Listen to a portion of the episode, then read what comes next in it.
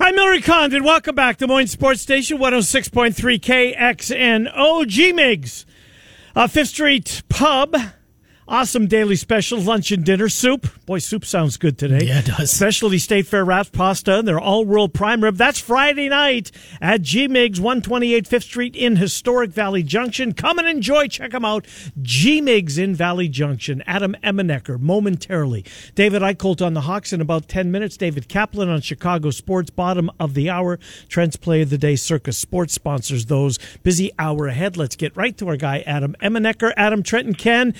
Didn't go the dog's way the other day. Go over to the Cloud Center. Any hope, I think, of an at-large bid coming from the Valley probably ended. It was going to be an uphill climb anyway, but going to be tough for whoever doesn't cut down the nets in St. Louis to hear them called on Selection Sunday. But give the Panthers credit as they took it to the Bulldogs. Good to talk to you, Adam. Yeah, appreciate that, Ken. And, you know, I think we kept talking about over the last few weeks. You get to February and March, nobody wants to play against the Ben Jacobson coach team. And, for whatever reason, that tends to play out year in and year out. And, Drake ran into that in Cedar Falls last week. And, you mentioned that maybe that ends the possibility for an at-large for the Valley. Indiana State is still sitting at 31 in the net. Now that they're healthy, they have to make sure they get all the way to the title game. They're still going to be in the argument, at least. But to your point on Drake, I think it's going to be there's going to have to be a lot that breaks Drake's way in order to even be considered for an at-large bid if they don't win the whole thing in Arch Madness. Yeah, the knock for Indiana State, just 1-3 against Quad 1, and hard to stack that up against all the opportunities, obviously, the Power Conference teams get throughout the course of the year. And we were talking a little bit earlier in the net and the ranking system that is now used. Efficiency numbers are a big part of it. And maybe there's some trickers out there like the Mountain West did with the old RPI system before that went away. How do you combat that? You're a smart guy. You're a very good with numbers. Is there some kind of cap, something that you can do where when you take on Mississippi Valley State and won by 50, you cap it to a certain degree?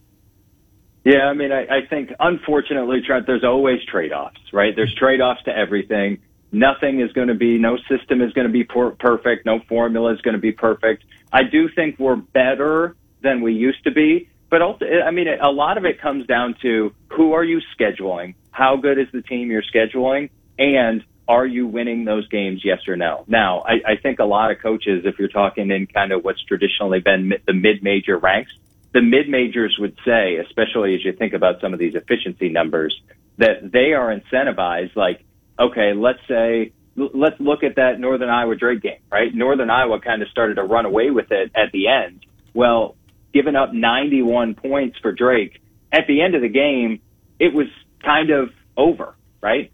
Drake, 4 minutes to go, starts fouling and trying to get a chance to get back in the game. But you are incentivized to lose by 6, not lose by 15 or 20, or if you're down 15 or 20, rather than take your best players out of the game, in some ways you're incentivized to play to the final whistle, even if you know you've already lost. And so, I think that stuff is tough. I think sometimes it's tough to not have as many quality games in conference play that you do if you're in the Big 12, where every stinking team in the Big 12 is pretty competitive this year. There's no perfect formula. I think the coaches are understanding and resigned to that fact. But, what you would like to see is the NCAA trying to figure out a way to make it a little better every year. Unfortunately, I'm not sure that's always the thought process in the past. We are a week away, a little bit more, from the banquet in St. Louis where they'll hand out the hardware. You were the Larry Bird Trophy winner in your senior season.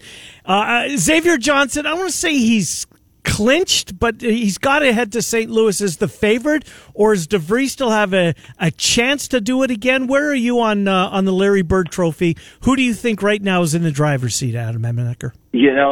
So what's funny is it's funny that you mentioned that, Ken. I started going through last weekend and just trying to get my lay of the land for voting for Player of the Year, first team, second team, newcomer, freshman, all that kind of stuff. And I came up with 24 guys for the top 10 spots. Wow. when you think about first team, I think two of the three that you just mentioned are pretty clear, right? I think Xavier Johnson is very clearly going to be a first-team All-League guy. Tucker DeBreeze very clearly going to be a first-team All-League guy. The other guy that's going to get some conversation for Player of the Year is Robbie Avila. Uh-huh. I think part of what Indiana State, most of the time, the team that wins the conference gets Player of the Year as well. I think Indiana State is almost a victim of their own success in that they have really five guys who you could make an argument belong on first team or are their best player for various reasons. I think if I'm voting today, and again, there's still a couple games to go, if I'm voting today, I think I vote for Tucker DeVries. Mm. And part of it is when you look at the combination of individual success and team success, Xavier Johnson has been his team's offense, leading the conference in scoring, leading the conference in assists. Those are gaudy numbers, and he was an all-defensive team selection a year ago. I think Tucker DeVries has had similar type of load to carry, but his team is also a little higher in the standings. To me, that's what gives a little bit of the nod and tiebreaker. But we're talking about just really nuanced differences between those two. And, you know, if Robbie Avila has a great final week of the season, Indiana State ends with the one seed. Let's say maybe Drake, two games left, stumbles in either one or both of those.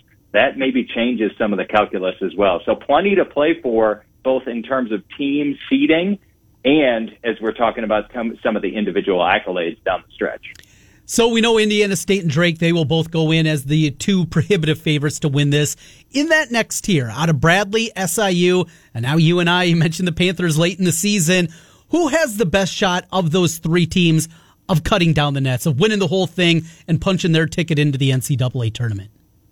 Yeah, that's a great question. And I think all of them do, right? I think every single team you just mentioned in that top five is going to go into Arch Madness thinking, hey, we are right there, especially for Northern Iowa if Titan Anderson's going to get 18 points and 18 rebounds like that, right? When he plays like that, it adds a different dimension to that team because it gives them a little more of that interior athleticism, pop, and presence and some of those extra possessions that Northern Iowa needs.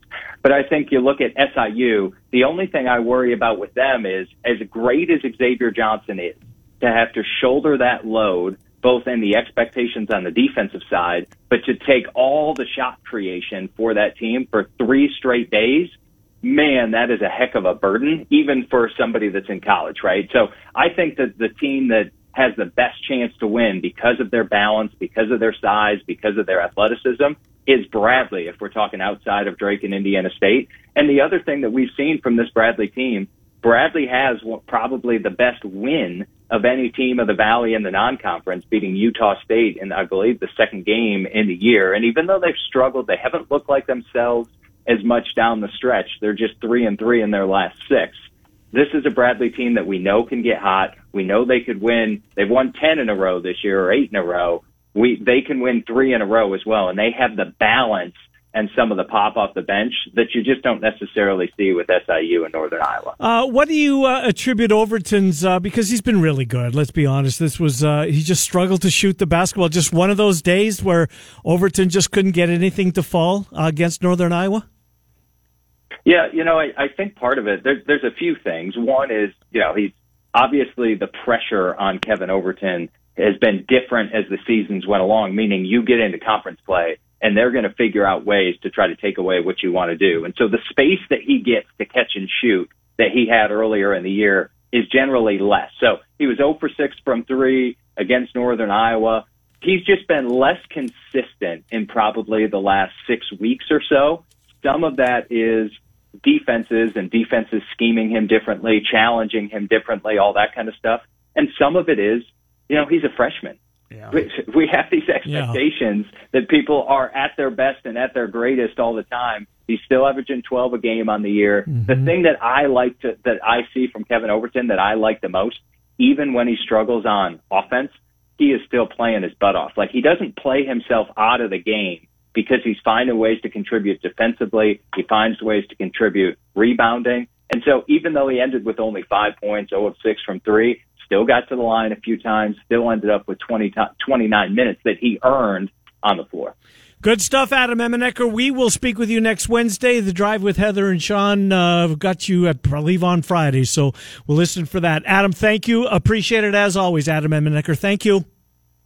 Sounds good. Thanks, guys. Yep, good to talk to you. Adam Emmenecker, as we take a weekly look at the Valley, is sponsored by our friends at G-Mig's in historic Valley Junction. Look, if you're looking to get the weekend off to a great start, looking for a place for breakfast, maybe G-Mig's had never popped into your head that, well, let's go to Valley Junction. Well, they have a terrific breakfast. It starts at 8 a.m. You're going to love every bite. I know I did. G-Mig's location, 128 5th Street in historic Valley Junction. G-Mig's sponsors our weekly conversation with Adam Emmenecker. Let's talk some Hawks, shall we? David Eickholt joins us, hawkeyeinsider.com, part of 24/7 Sports. We'll get to them in a second, but good to speak with you as always, David Eickholt. So I saw something that I think Doc was the first one that put it out there, came from the conference. Most watched women's basketball of all time. 6 different networks have set that mark. ABC, the Big Ten Network, Fox Sports 1, Peacock, and NBC. A lot of folks want to tune in and watch Lisa Bluter coach. That's what it tells me. It's pretty insane stat when you really think about it, too. And it's even funnier to me because you think about some of the fan bases that have, you know, gone to see Iowa, gone to see Caitlin Clark play. And then they try to tell Iowa fans that's not because of Caitlin Clark. It's not because of Iowa. It's simply because they support women's basketball, even though some of the time it's the first sellout they've ever had in the arena, or maybe the first one in a decade, or in their new building. But, you know, regardless and pettiness aside, I think it's just great that, you know, being able to cover a team and kind of just be so proud of the way that, you know, the Iowas helped the state of Iowa, not even just Iowa Hawkeyes, but Iowa State women's basketball. The state has really rallied around trying to be the forefront of pushing women's athletics. So it's a compelling stat. I don't want to say necessarily it's surprising because we've seen all the ratings, but it definitely is eye-popping when you see it all in one graphic. And, you know, Caitlin Clark being from Des Moines, too, I think it makes it even that much more special. No doubt about it. We see good MVC hoops with you and I and Drake running away with the Missouri Valley again. It's been incredible to see, but it's coming to a close. What do you think the scene's going to be like inside Carver Sunday? We know there will be 2 NCAA tournament games inside there, but that is different. What's it going to be like? The pomp and circumstance, everything leading up, and the likelihood Caitlin Clark's last game is, yes, she will be going through the ceremonies, though she still will have a decision to make. Yeah, I mean, I think it's going to be a special atmosphere. And it's kind of strange, too, when it comes to women's basketball, just because, as you alluded to, they actually get to host 2 more games. Right. So it's senior day for the regular season, but it's not going to be Kate Martin, Gabby Marshall, Molly Davis, and Caitlin Clark's last. So when you really think about it, too, the entire backcourt could potentially be leaving. I mean, it's going to be a new era of Iowa Hawkeyes women's basketball next year, but you know, I've gone back and forth on this. I truly believe that Caitlin has not made up her mind if she's going to the WNBA or not. But if you had to ask me today, I think it's a 65 to 70% chance that she does depart. I will be a little bit surprised if she does come back. I think the stars align for her to really help propel the WNBA viewership.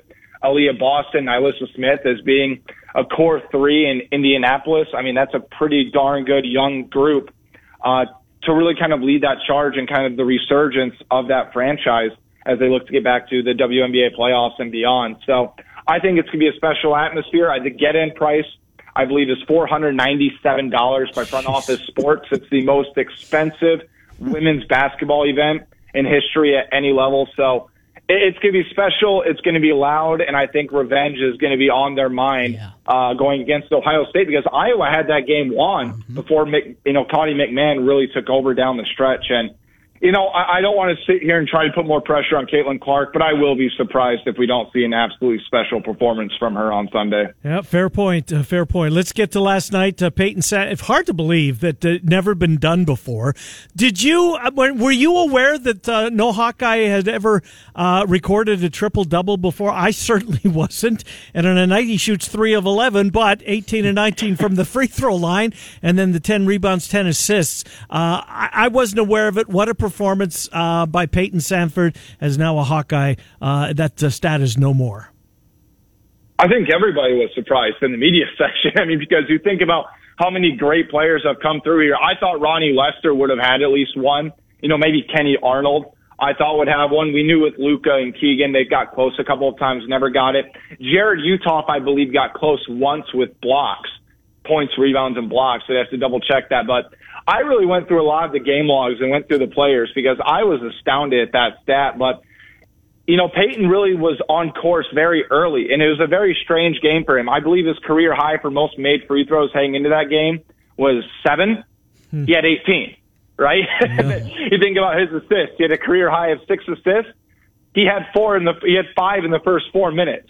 You know, he was wheeling and dealing, and he really was not taking any credit whatsoever. He said, my assists were simple. Give the ball to Josh Dix. And he did. Because Josh Dix was not missing anything last night. So, special performance. And I think you think back to Payton Sanford from a few weeks ago and all the criticism that was around him, specifically his defense on that defensive breakdown with Jameer Young and that Maryland loss, which, you know, right now is helping keep Iowa on the outside looking in for the NCAA tournament. But Payton Sanford's really turned it up. I mean, it was a special performance. It's a kid that I think's really emerged as a primetime leader on this Iowa team. And I do think at this point he comes back next year, but I'm going to be surprised if he doesn't go through the NBA draft process. The scouts are really enjoying him right now, and I think he fits in with the NBA, and I think he's put a lot of work in improving on the defensive end. So it was an incredible performance in a must-win game, but you know what? They got 3 more must-win games to go, in my opinion. Yeah, it needs to continue here, and it goes to Northwestern, a place where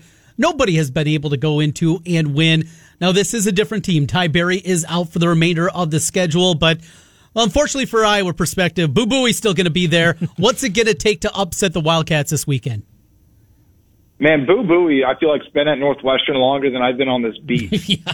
He's like the Jordan Bohannon of Northwestern. But, you know, you talk about a guy who really was almost unplayable his first year and has emerged as an all-time great for that program. But I think Josh Dix, in the way that he's really revolutionized his game offensively, he's playing with the most confidence of his entire career. That first half was something special last night. But Fran McCaffrey's also said he's Iowa's best perimeter defender. I think they're going to need to really lock in on him, and I think you also need to lean on your senior emotional leader. Iowa needs a big performance from Tony Perkins. They did not need him last night. He had a couple big buckets down the stretch, but over the last week and a half or so, I don't want to say he's disappeared, but he hasn't been that, you know, 18 to 20 point scorer, 5 rebounds, 5 assists guy that we've become accustomed to seeing over the past 6 weeks. So I think Owen Freeman is going to be there to be right. I think Ben Krikke is going to have a bounce back game. But I think the game's ultimately going to be won or lost if Tony Perkins puts together one of his special performances, because Northwestern is very tough at home. But Iowa, it's win or go home at this point.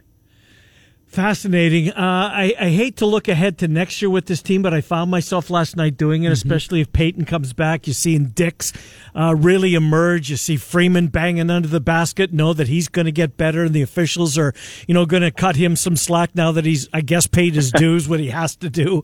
Harding's got an attitude to him, and he does. He's got that, and I like that about him in the point guard. He wants to face Brody Breck, for crying out loud. Did you see that tweet? I mean, he's fearless, right? Boy, it's kind of, I'm not writing off the season, but at the same time, you can tell why there's some optimism for this squad next year. You know, and I wrote a column about this to our subscribers after the Illinois game, and I hated saying looking ahead, and there's a silver lining, but I think there's a lot of confidence in this team going forward. And last night, Brock Harding just continues to remind me of, you know, the former NBA point guard Jason Williams, white chocolate, pass he threw to Owen Freeman under the basket. Just really put them side by side. It looked exactly right. That was highlight, yes. Yeah, he's got an attitude to him in the best possible way, and he's really emerged as a leader. Fran McCaffrey talked about earlier this week, but Owen Freeman's going to be an all-conference guy next year. I think Iowa needs to go all in with keeping Tony Perkins. Price Sanford, I think, has been an underrated storyline here over the past 3 weeks to a month. You think back 2 months ago, he's barely getting any time. I don't want to say it was unplayable, but he did not have confidence. He's really playing with a lot of confidence right now. How about Laji Dembele as well? Yeah, touched on him. I mean, he hit the big three-pointer last night, had that full-court pass when he was being trapped, which was really impressive. Maybe QB1 there. But Iowa has a lot of young pieces that give me optimism that it could be a top 4, top 5 team next year. And that's without throwing Cooper Koch in the fold next year, who could get some run with his shooting ability. So not to write off this season, but I'm almost with you. Like, there's a lot of internal, and there should be some external optimism about where Fran McCaffrey could take this team next year. More likely in the portal. Now, I know a part of it pertains to Tony Perkins coming back, but when they're shopping, are they looking more for a point guard or a center in the portal coming up this spring? Yeah, I think that's going to be the big question. Yeah, I think it's going to be right now. I think right now it's going to be more focused on replacing Ben Krikke. I agree. In that role, just to get more of a perimeter-based four. And, you know, we'll see what Cooper Koch has to say. We'll see what Chris Taggio has to say. Yeah. I mean, they do have some guys that can take a big step forward. But let's say Tony Perkins leaves. DeSante Bowen is out for the remainder of the season. Fran McCaffrey told us last night he's been dealing with a lingering knee issue, which answers the question as to why he's not played. But I'm also curious. I don't want to sit there and say this is why I'm hearing, because I'm not hearing this. But I'm curious if, you know, DeSante Bowen sees, you know, greener pastures or maybe more of a, you know, more playing time somewhere else if Brock Harding continues to emerge. So if Tony Perkins departs, you know, we'll see what happens with DeSante Bowen, because I think there's a lot of love between the Iowa program and DeSante Bowen. But if they lose them both, I mean, I think you have to enter the portal for a point guard, because I think when you look at this team sometimes, they need that floor general to kind of keep them under control. Good stuff, David Eickholt. Appreciate your contribution. As always, we will talk to you down the road. HawkeyeInsider.com. Thank you very much, David. Hey, I appreciate you guys. Have a good week. Good to talk to you. David Eickholt, we check in on the Hawks. We'll check in on Chicago sports with the Cap Man. David Kaplan is next. Centurion Stone of Iowa sponsors. It's Millery Condon on 106.3.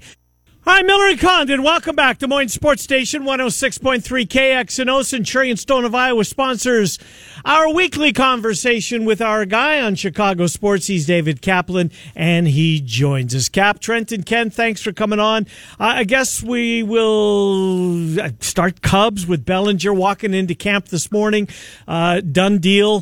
Good that they got it done. Cap, I think it's a contract that very team-friendly is how I look at it. How about you? I think it's friendly for both sides, because it's still going to allow Cody, to he's not even 30 yet, to get to free agency again next year if he chooses to. He's making $30 million a year, and if, heaven forbid, he plays poorly or he ends up, you know, for whatever reason getting injured, that $80 million guaranteed dollars. So, yeah, it's great for Jed if he decides, you know what, I got this prospect coming, Kevin Alcantara or whoever, and I'm gonna move on from Cody. He opted out. We're not going to re-sign him.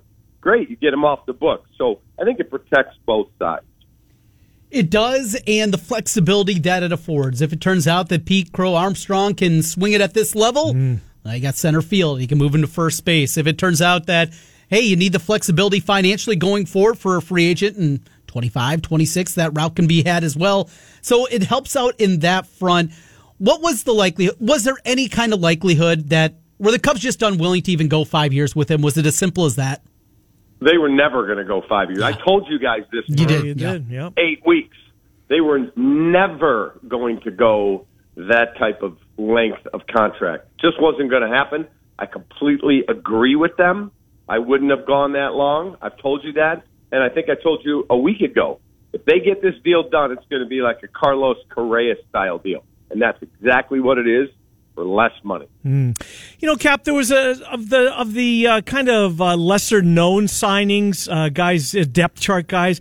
I really like what they did yesterday with Garrett Cooper. This guy, he had some moments last year as a Padre. What it means, at least how I see it, it probably blocks the path to the majors, at least with the Cubs, for a guy like Matt Mervis, who you can't get out down here in Des Moines. I mean, balls are flying over the fence seemingly game after game. He might be a quadruple A player, right, when it comes to Mervis. Is Mervis blocked? And did you like the Cooper signing?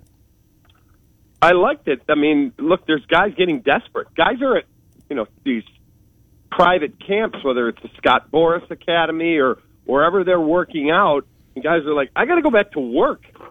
And he's a pretty good baseball player. To get him on a minor league deal, I mean, if he has a bad spring, you go, you know what, we're out. Or he has a really good spring, and you go, yeah, we just don't have room for you because, oh, my goodness, Matt Mervis had a good spring, and Michael Bush had a good spring, and Cody Bellinger's healthy.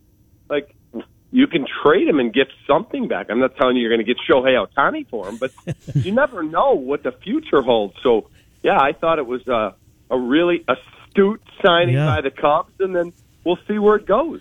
Might this also mean an end to Patrick Wisdom, who now he's got a bunch of guys in front of him at first base. Third base, I think they're going to try and give it to Christopher Morel. Madrigal was okay there defensively.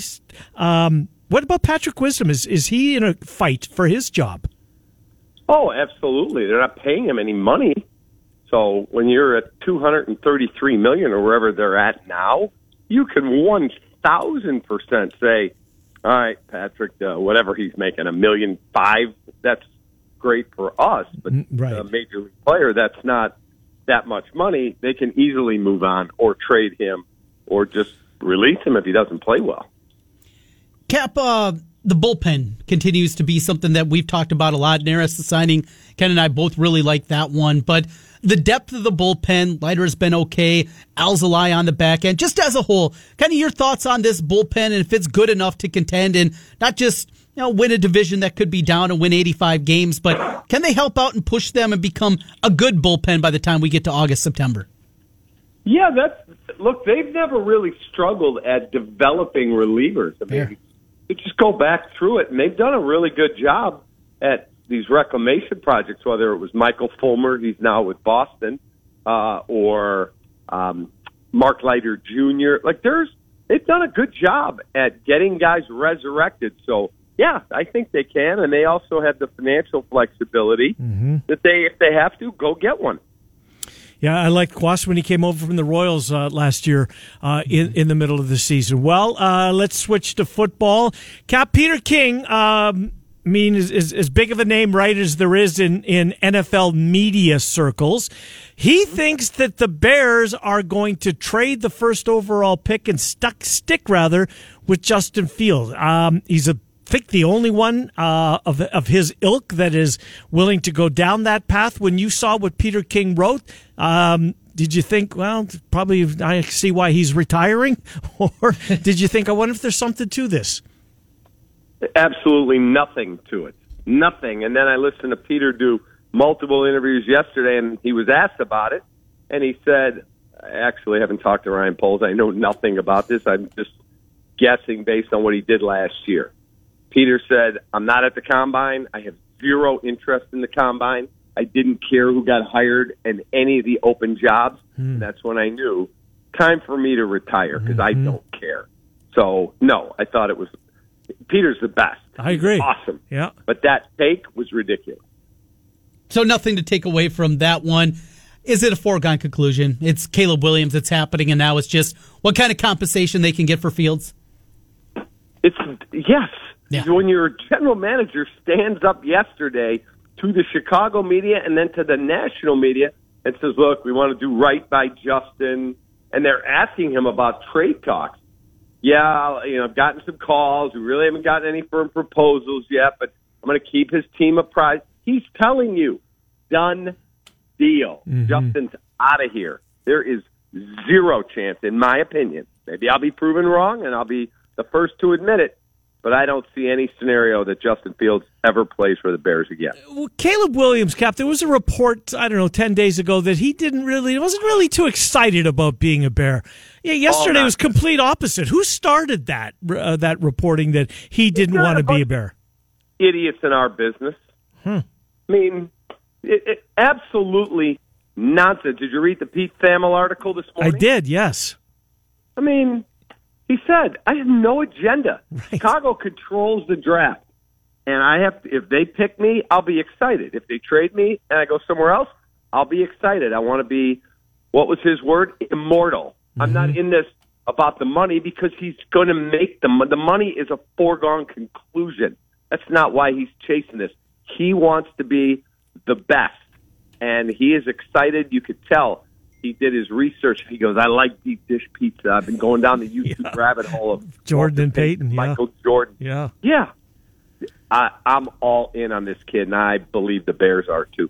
That swagger, that bravado, bringing up the not just greats, next level greats, Walter Payton, MJ, those kind of things. Do you like that kind of bravado before a guy's even played a snap or professional football? Yeah, well, if you didn't have that kind of bravado, you'd be like, I don't know, is this guy ready for this market? Oh, God, I think it's the absolute greatest. No, he's got to go out and perform, but But guess what? I think he will. What are they going to do with the 9 pick, Cap? There's going to be, I think, a bunch of opportunities to either trade it outright or move down a couple of spots. But I got to think the 9 pick is that they're open for business at 9. Do you get that sense? No, I do not. You don't? Unless the guy that they want is not there, because they want a receiver in it. Uh-huh. Malik Nabors, Roma Dunze, there won't be Harrison there. If one of those dudes is available, they are taking that receiver. Now, could they go up from 9? Absolutely, They could. Absolutely. I mean, one of the things we're hearing is they go 9 to 8, and then they give Fields to Atlanta, and they get something else, a second or third round pick. Could that happen? 100%.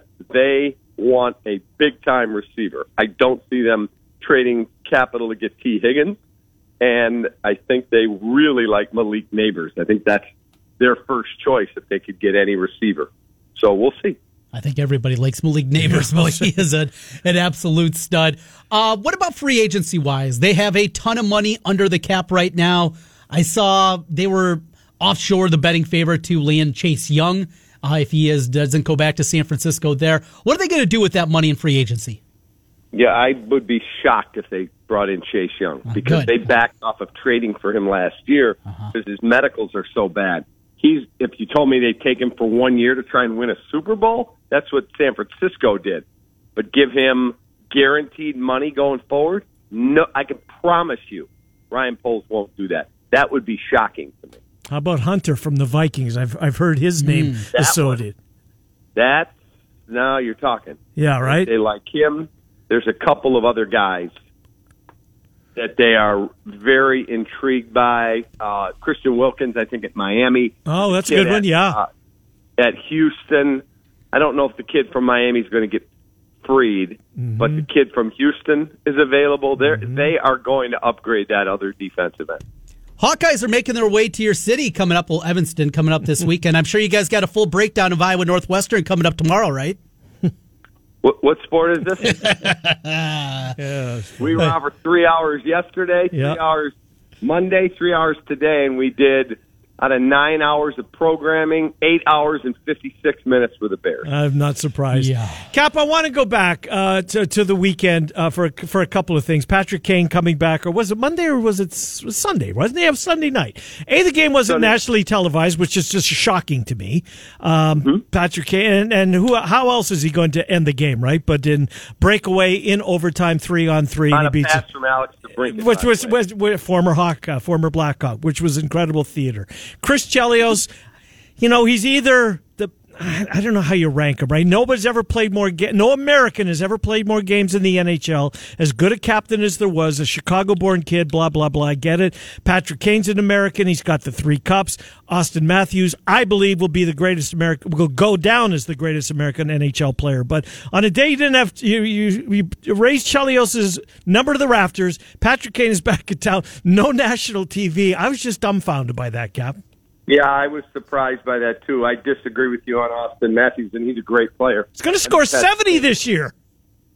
Okay. Patrick Kane will go down as the greatest American-born hockey player in my life. What if Matthews gets a couple of cups? I agree with you. He doesn't have those yet, and that is obviously a measuring stick. Well, let's revisit that when he has 3 cups, an MVP trophy, and Stanley Cup Conn Smythe trophy. Then let's revisit it. No, that's fair. I mean, he doesn't have the hardware yet, but man, oh man. And Patrick Kane, I sound like I'm being critical of him. He's unbelievable, and what an event on Sunday. I'm glad I watched it. Cap, good stuff, my friend. Talk to you next week, Capper, if not before. Thank you, buddy.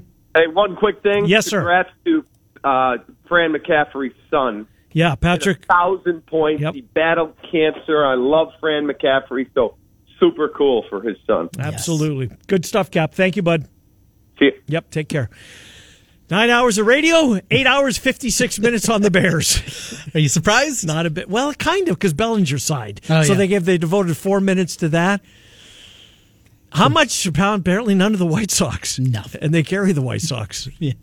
On ESPN. Play the hits, right? You got to play the hits. You're 100% right. And the Bears are the hit right now. Trading up is one I didn't think of. Out of the 9, 8 spot? 9. 9 spot. 8's Atlanta. Wow. One of the wide receivers falls. Still there. All of a sudden at 6. Oh, they have flexibility. They do, Trent. And they've got a ton of cap space, as you mentioned. Do we believe in polls? Well, do you? I'll put it that way. I think so. I think there's been enough here that he is, and it's still early, but unfortunately for GMs, I mean, you just don't get a lot of time. No. I mean, he had bad GMs. Think of Wes Unseld in the NBA. He was an awful GM for decades. Mm-hmm. He just kept his job. Mm-hmm. That's, well, think of the bum with the Broncos. When the Russell Wilson should have got you fired instantly. Oh, here we go. He should have. Here we go. George Payton, my God. Yeah, but how about Hunter coming over from the Vikings with the Bears? I would love it. I guess. Yeah. It's a divisional foe that you're making worse anyways. Trent's going to make some picks. 2-3 yesterday. 2-3. Oh, yeah. First losing day in a while. Yeah. We're adding a lot to the slate. Are you? You're still working on it, are you? It's a deep menu of games here today in college hoops. I haven't dinked around with the NHL or the NBA. This is all hoops, but we got 8 right now. It's going to be a heavy dose. But we got 5 minutes before you come back. Before we come back and you make those picks, will he stay at 8? More. It may well be. It's Miller and Condon. We're on Des Moines Sports Station 106.3. Back to Miller and Condon on KXNO and Trent's Pick of the Day, presented by Circa Sports Iowa.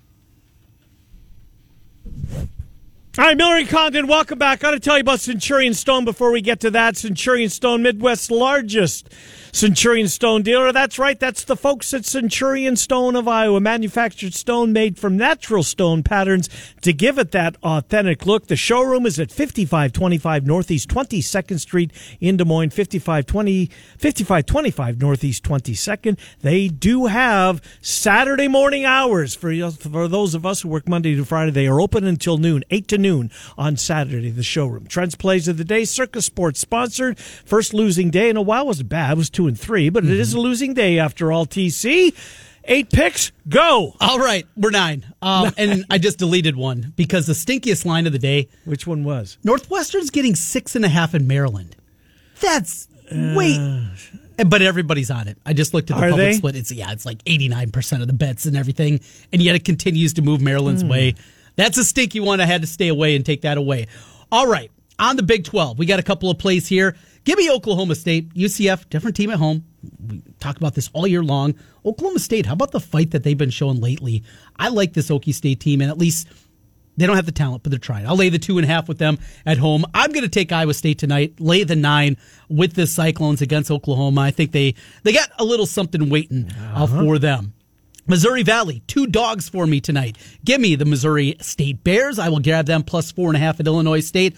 And give me SIU at Bradley plus 8.5. That just feels like too many. That is a lot of points in that game. You mentioned Xavier Johnson maybe playing for Player of the Year. I got Ole Miss tonight. They're getting 5.5 at home against Alabama. We saw that hideous defensive performance from the Crimson Tide against Kentucky over the weekend. UVA, the Hoos, they can't score. BC. I'll take them -1. We'll lay it with Boston College. And then a little lower ranks, if you will. Western Carolina -2. La Tech -1.5. And Rice -5. So we'll put them all together. Go in order. Get out your pencils. Here we go. Western Carolina, Oklahoma State, Iowa State, Louisiana Tech, Rice, Missouri State, Southern Illinois, Ole Miss, Boston College. A 9-pack of picks today. ActionNetwork.com. If you miss them, you can just search Trent Condon, and the picks are there and documented each and every day. Murph and Andy coming up next. The Drive with Heather and Sean, 3 to 6. Huck Central tonight. It's Wednesday. Sounds like that's got to be a go. We know that tomorrow morning at 6 a.m., local program begins with the Morning Rush. We're Miller and Condon weekdays, 11 to 1. Des Moines Sports Station, 106.3 KXNO.